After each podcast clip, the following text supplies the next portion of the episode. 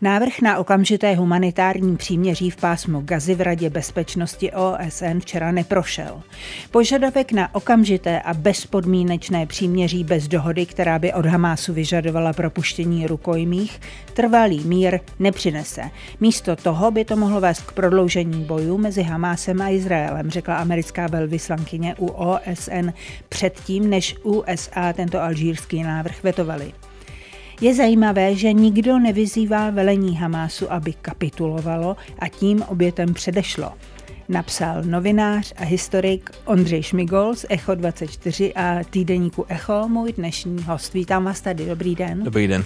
A hezký den z Plusu přeje Barbara Techecí. Osobnost Plus.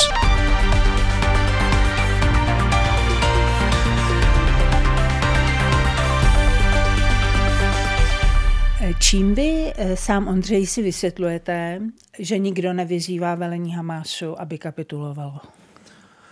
Tak eh, já si myslím, že tam jsou takový tři faktory. První je, že přece jenom uh, Izrael je liberální demokracie, na kterou se kladou trochu jiné podmínky a tak je nějaký takový trochu pocit, že ona by měla dostat uh, jiným, uh, jiným uh, požadavkům než uh, teroristické hnutí Hamas. Potom je tam podle mě uh, fakt, že Izrael má zjevně vojenský, technologický navrh uh, a že celkem přirozeně lidé chtějí sympatizovat se zdánlivě slabšími, i když třeba nejsou v právu. A pak je tu ale poslední fakt, že na Izrael je už dlouhodobě kladen dvojí metr a to v historii se neustále opakuje v, v roce 73, že půlka Jom Kipurská válka, tak uh, volání po příměří v podstatě začalo teprve, až když Izrael začal prohrávat uh, během libanonské války 2006, američané v podstatě řekli Izrael, že má volnou ruku k, k, uh, zatlačení Hezbaláhu, to ta volná ruka vydržela asi měsíc, než, než vlastně američané otočili. A mm, uh, takže se to neustále opakuje a můžeme, můžeme různě spekulovat, čím to je, proč zrovna Izrael na ně je kladeno jiné měřítko v tady než na ostatní státy a samozřejmě může to být i důsledek stále existujícího antisemitismu.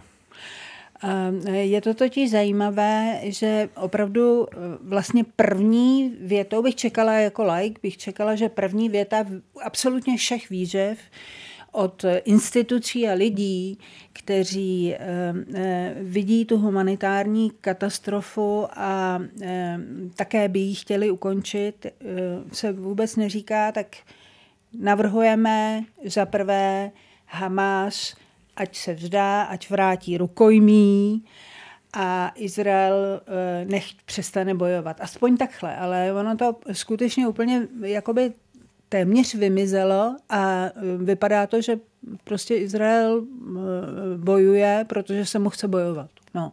Ne, nedělá to na vás ten.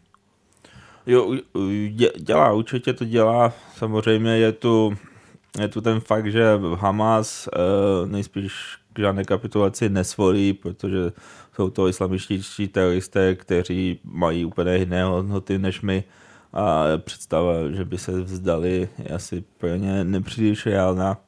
Ehm, ale myslím si, že právě v tom je potřeba hledat i nějaké ty hlubší, hlubší důvody, které se točí už vlastně ke staleté podezřivosti až nenávisti vůči židům, protože právě, jak jsem mluvil o tom dvojí metru, tak když se podíváme třeba na rezoluce generálního schromáždění OSN od roku 2015, tak 154 jich odsuzoval Izrael, 24 odsuzoval Rusko, které je na druhém místě a na třetím místě je Sýrie s 11 hmm. uh, rezolucemi, takže tady vidíme, že na Izrael jsou kladeny mnohem, mnohem tvrdší podmínky než Rusko a Sýrie, ale třeba i Severní Korea a další podobné státy, které jsou diktatury. Ale to je, a teď se vás ptám, je to pravděpodobně tím, že například prostě v OSN narostl Eh, narostlo množství členských států muslimských a tím pádem pro ně, když je Izrael jakoby nepřítel,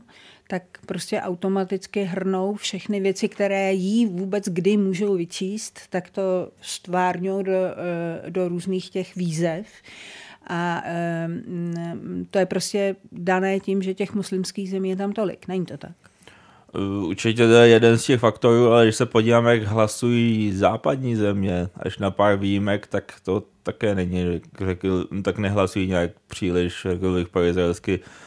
V lepším případě se zdržují, v horším případě čas hlasují pro tyto rezoluce a takovými Eh, státy třeba jako Irsko nebo Španělsko, pokud jsou u, u moci socialisti, to jsou takové státy, které tradičně hlasují proti izraelsky. Takže mm-hmm. myslím, že to se to netýká jen uh, arabských států.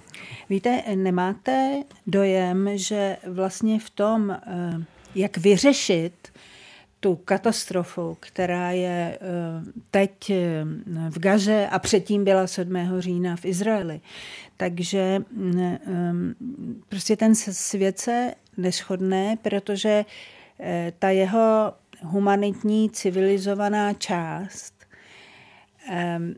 prostě eh, nechce dopustit. Eh, je tu úcta k životu a proto jakákoliv humanitární katastrofa tohoto typu jí samozřejmě zvedá ze židle a patří to k té společnosti. A na druhé straně je prostě teroristická organizace, která je vlastně uh, zvyklá prostě ve věčném násilí a nedemokracii uh, vést uh, tu gazu. A je strašně těžké vlastně vyřešit, jak ta civilizovaná humanitární část uh, má postupovat jinak, než jak postupuje Izrael, byť to je nehumanistické. Rozumíte mi? Rozumím, rozumím a souhlasím. Já myslím, že pokud takhle po sedmém Římu Izrael nemohl dopustit, aby Hamas dále existoval a pokud má být, má být zlikvidován a pokud se sedmý říjen už nikdy nesmí opakovat, tak eh, to obnáší rozsáhlou invazi a operaci v Gaze a v takovém případě bohužel eh, civilní oběti, ať je to, musím souhlasit, že samozřejmě strašlivé, nehumání a je to tragédie, tak jsou nevyhnutelné. E, viděli jsme to třeba v historii za druhé světové války, kdy potlačení nacistického Německa jsou nešlo rozsáhlé, rozsáhlé ob, e, civilní oběti. E, byla to totální válka, ale viděli jsme to třeba i celkem nedávné historii při potlačování islámského státu v Mosulu a nebo v Race, kdy tehdy tehdy vlastně na zemi tam bojovaly eh, ty irácké jednotky, ale byly podporovány spojenickými eh, leteckými jednotkami, hlavně američany, ale dnes víme, že v podstatě každý zásah každou, každé bombardování schvaloval Ameri- tým amerických právníků, aby byl v, v, eh, se všema zásadami vedení války. A, a i tak tam ty civilní oběti, o kterých se vlastně příliš nemluví, tam byly vysoké, ale pokud se podívá a v podstatě civilní oběti v Gaze jsou srovnatelné s tím, jaké byly v Mosulu nebo třeba v Race právě při válce proti islamskému státu. Eh, šéf, eh, když mluvíme o těch výzvách, tak ještě před tou radou bezpečnosti eh, ministři zahraničí Evropské unie pod vedením pana Borela jednali, jak s tou katastrofou tam dál a e, shodli se na prohlášení, ve kterém, a teď cituju, žádají okamžitou humanitární přestávku, která povede k udržitelnému míru. No, ne, já nevím, jak to přesně formulovat, ale prostě jaká humanitární přestávka dnes v pásmu Gazy může vést k udržitelnému míru a jak je možné vlastně něco takového zaručit eh, ze strany Izraele, ale kohokoliv. Protože to je prostor, kde prostě žá, nic nevede k udržitelnému míru dlouhodobě. Rozumíte mi?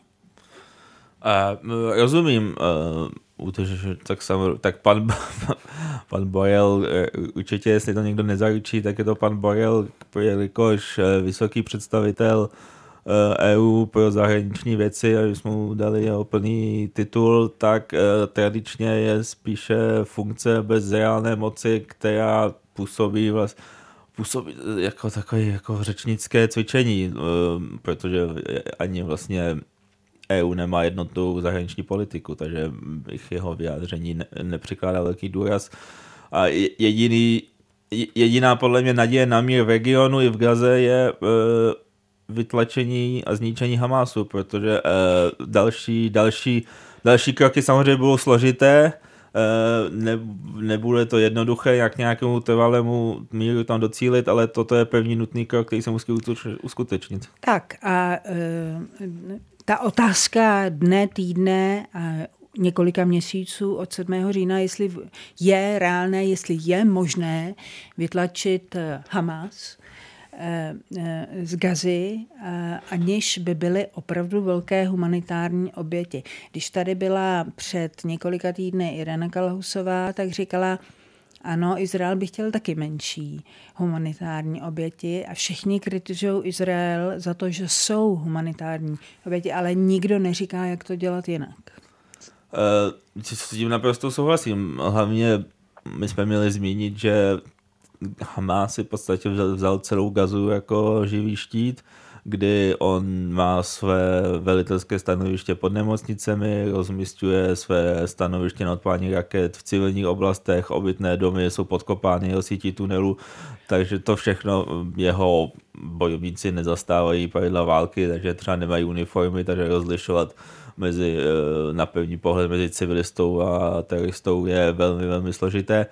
Eh, takže v takovém, takovém uh, případě uh, je samozřejmě velmi těžké uh, minimizovat ty civilní oběti, i když Izrael se o to snaží, viděli jsme to, on samozřejmě za to je taky kritizován, říká se, že to je uh, že jsou to etnické čistky, nebo on přesouvá ty obyvatele z jednoho strany pásma Gazy na druhé, ale musíme právě říct, že to je jediné řešení, jak on se snaží minim, minimalizovat ty civilní oběti na, minimum. A teď se mluví o, když se mluví o e, vlastně zásahu proti Rafahu, což je to poslední místo ke kontrole Hamas pásmu Gazy, tak eh, se mluví o tom, že bude tomu předcházet nejspíš nějaká evakuace civilistů, kdy sice ty civilisté, kteří přišli ze severu, budou muset zase odejít někam jinam, nejspíše zpátky na sever, ale asi je to v zájmu jich, aby nebyli v zachycení v těch bojích i v zájmu Izraele, který chce minimalizovat civilní oběti. Když už jste, Ondřej, zmínil uh, Rafah, tak jenom uh, řekněme, že je to poslední, poslední město v Gaze, uh, které uh, Izrael, uh, uh, já nevím, jak to říct, uh, neočistil od Hamasu v tuhle chvíli. A to město je velmi problematické, protože je tam teď opravdu strašná, strašně velké množství Eh, palestinců přes jeden milion. A eh, ten strach z případné další humanitární katastrofy nakonec vyjádřil i Joe Biden eh, třeba. A všichni tlačí na Izrael, aby v tuhle chvíli na Rafah neútočili.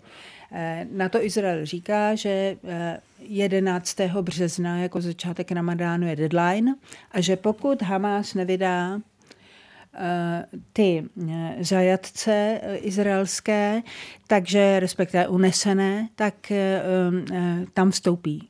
A teď já se ptám, co vlastně brání opravdu tomu Hamásu v tenhle moment, kdy jemu samotnému, on sám bojuje o život, ten Hamáš, vydat alespoň ty unesené, kteří ještě žijí. Co mu v tom brání?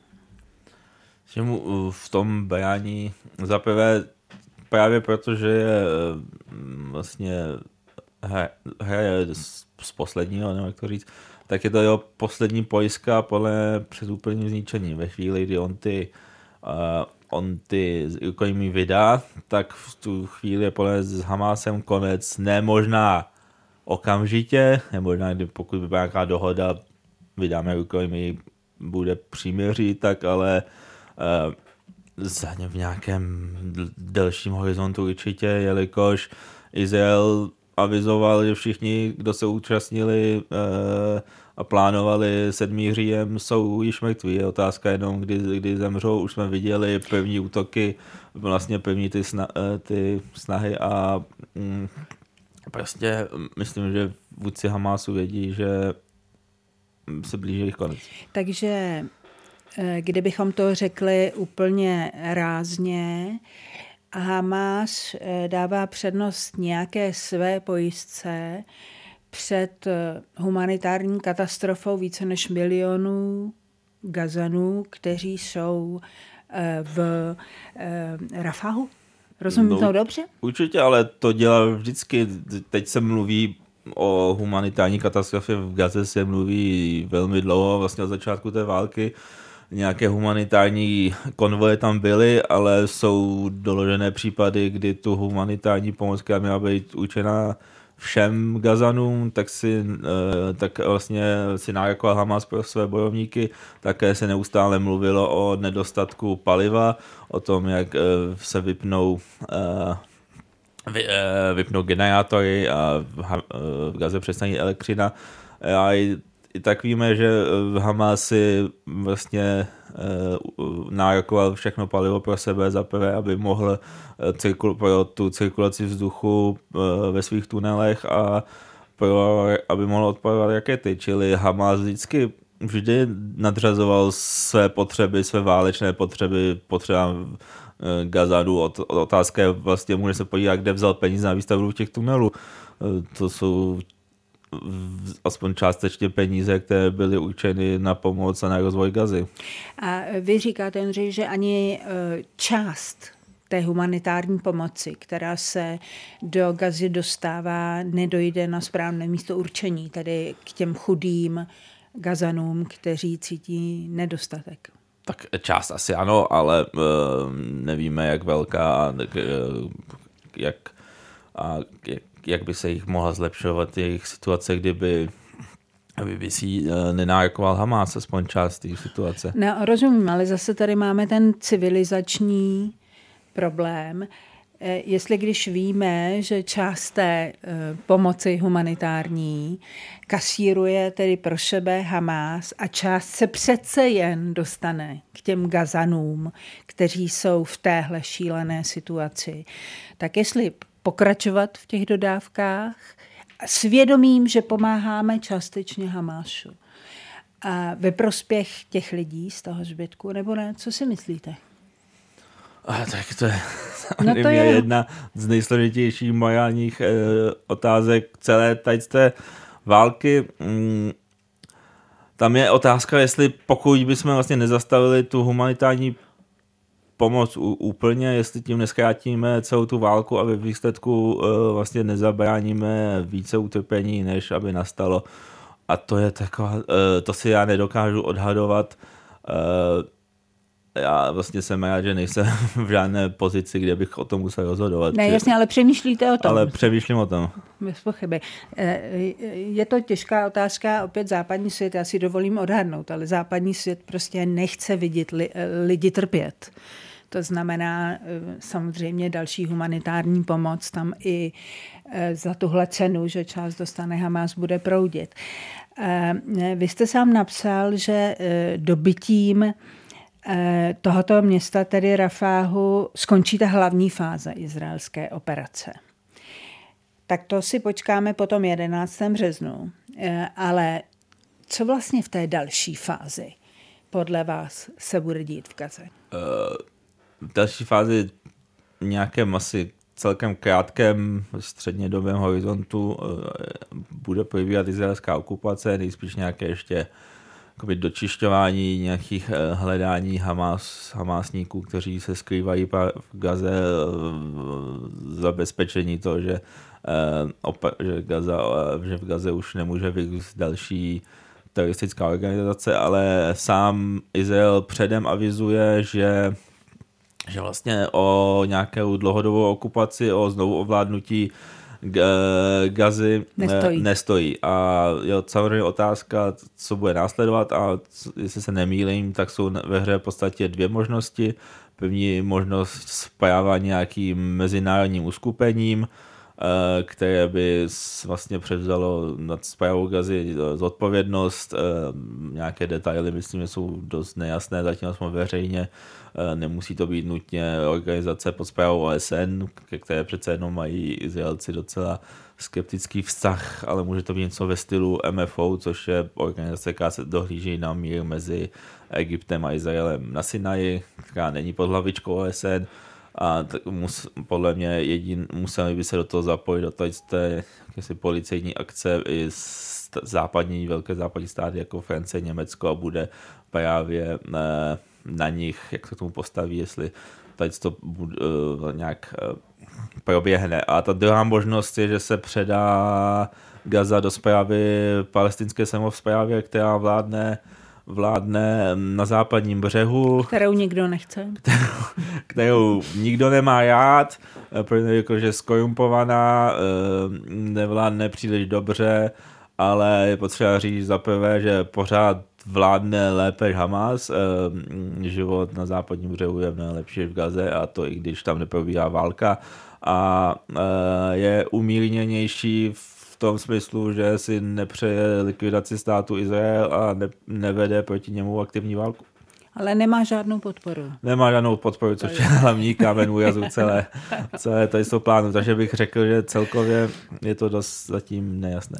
Víte, v souvislosti eh, s tím konfliktem, který vznikl po 7. říjnu eh, v pásmu Gazy, byl jste překvapen reakcí e, západního světa. A teď myslím toho, co se dělo na těch ulicích, toho, co se dělo na těch vysokých školách, toho, jak relativně opravdu velké byly ty eh, demonstrace eh, proti Izraeli a na podporu palestinců.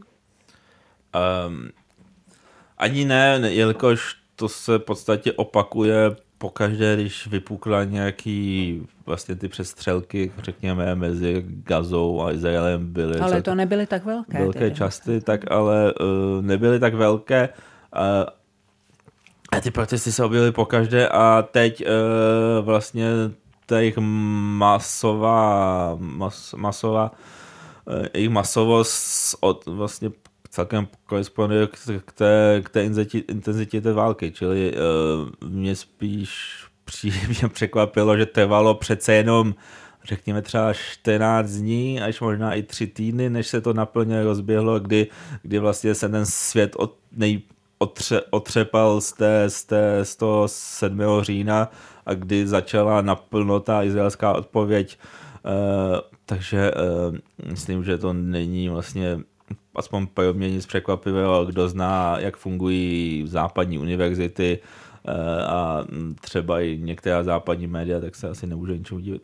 No, ale eh, jde mi o tom, myslíte si, že um, um, muslimové, kteří žijí teď dnes, už je hotovo v západních zemích, speciálně západoevropských, takže už je jich tolik, že reprezentují pro politiky těchto zemí eh, nějakou, eh, prostě je pro ty politiky důležité, co si ti muslim, muslimové, kteří žijí v jejich zemích, eh, myslí. Už je to pro ně velká jakoby páka?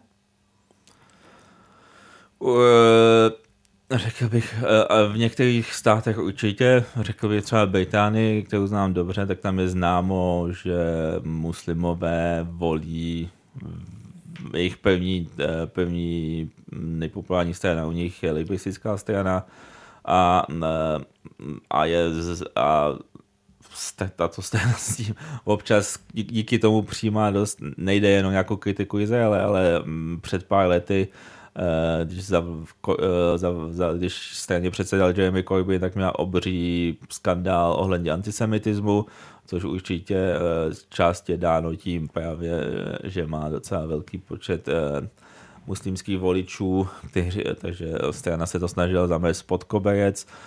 Nakonec ten skandál byl to velký, že nový, nový předseda Keir Starmer nějak zatočil, tak on nemá ty předsudky, které měl Jeremy Corbyn. Eh, eh, takže, eh, ale jsou i známá videa třeba ze zasedání lokálních buněk libistické strany, které jsou ve městech s velkou muslimskou komunitou, které vypadají, které spíš připomínají zasedání nějaké muslimské rady, třeba byl skandál, že tam nepouštili ženy a, a, a podobné případy, takže Například podle v Británii to určitě má vliv na politiku teď, můžeme se podívat na Francii, kde vlastně se o tom mluví pořád. Eh, a eh, myslím, že tam to na, na jak vládne Macron, to až tak hm, Francie až to neznám, ale nemá takový vliv, ale zároveň to pořád posiluje přece jenom tu hmm.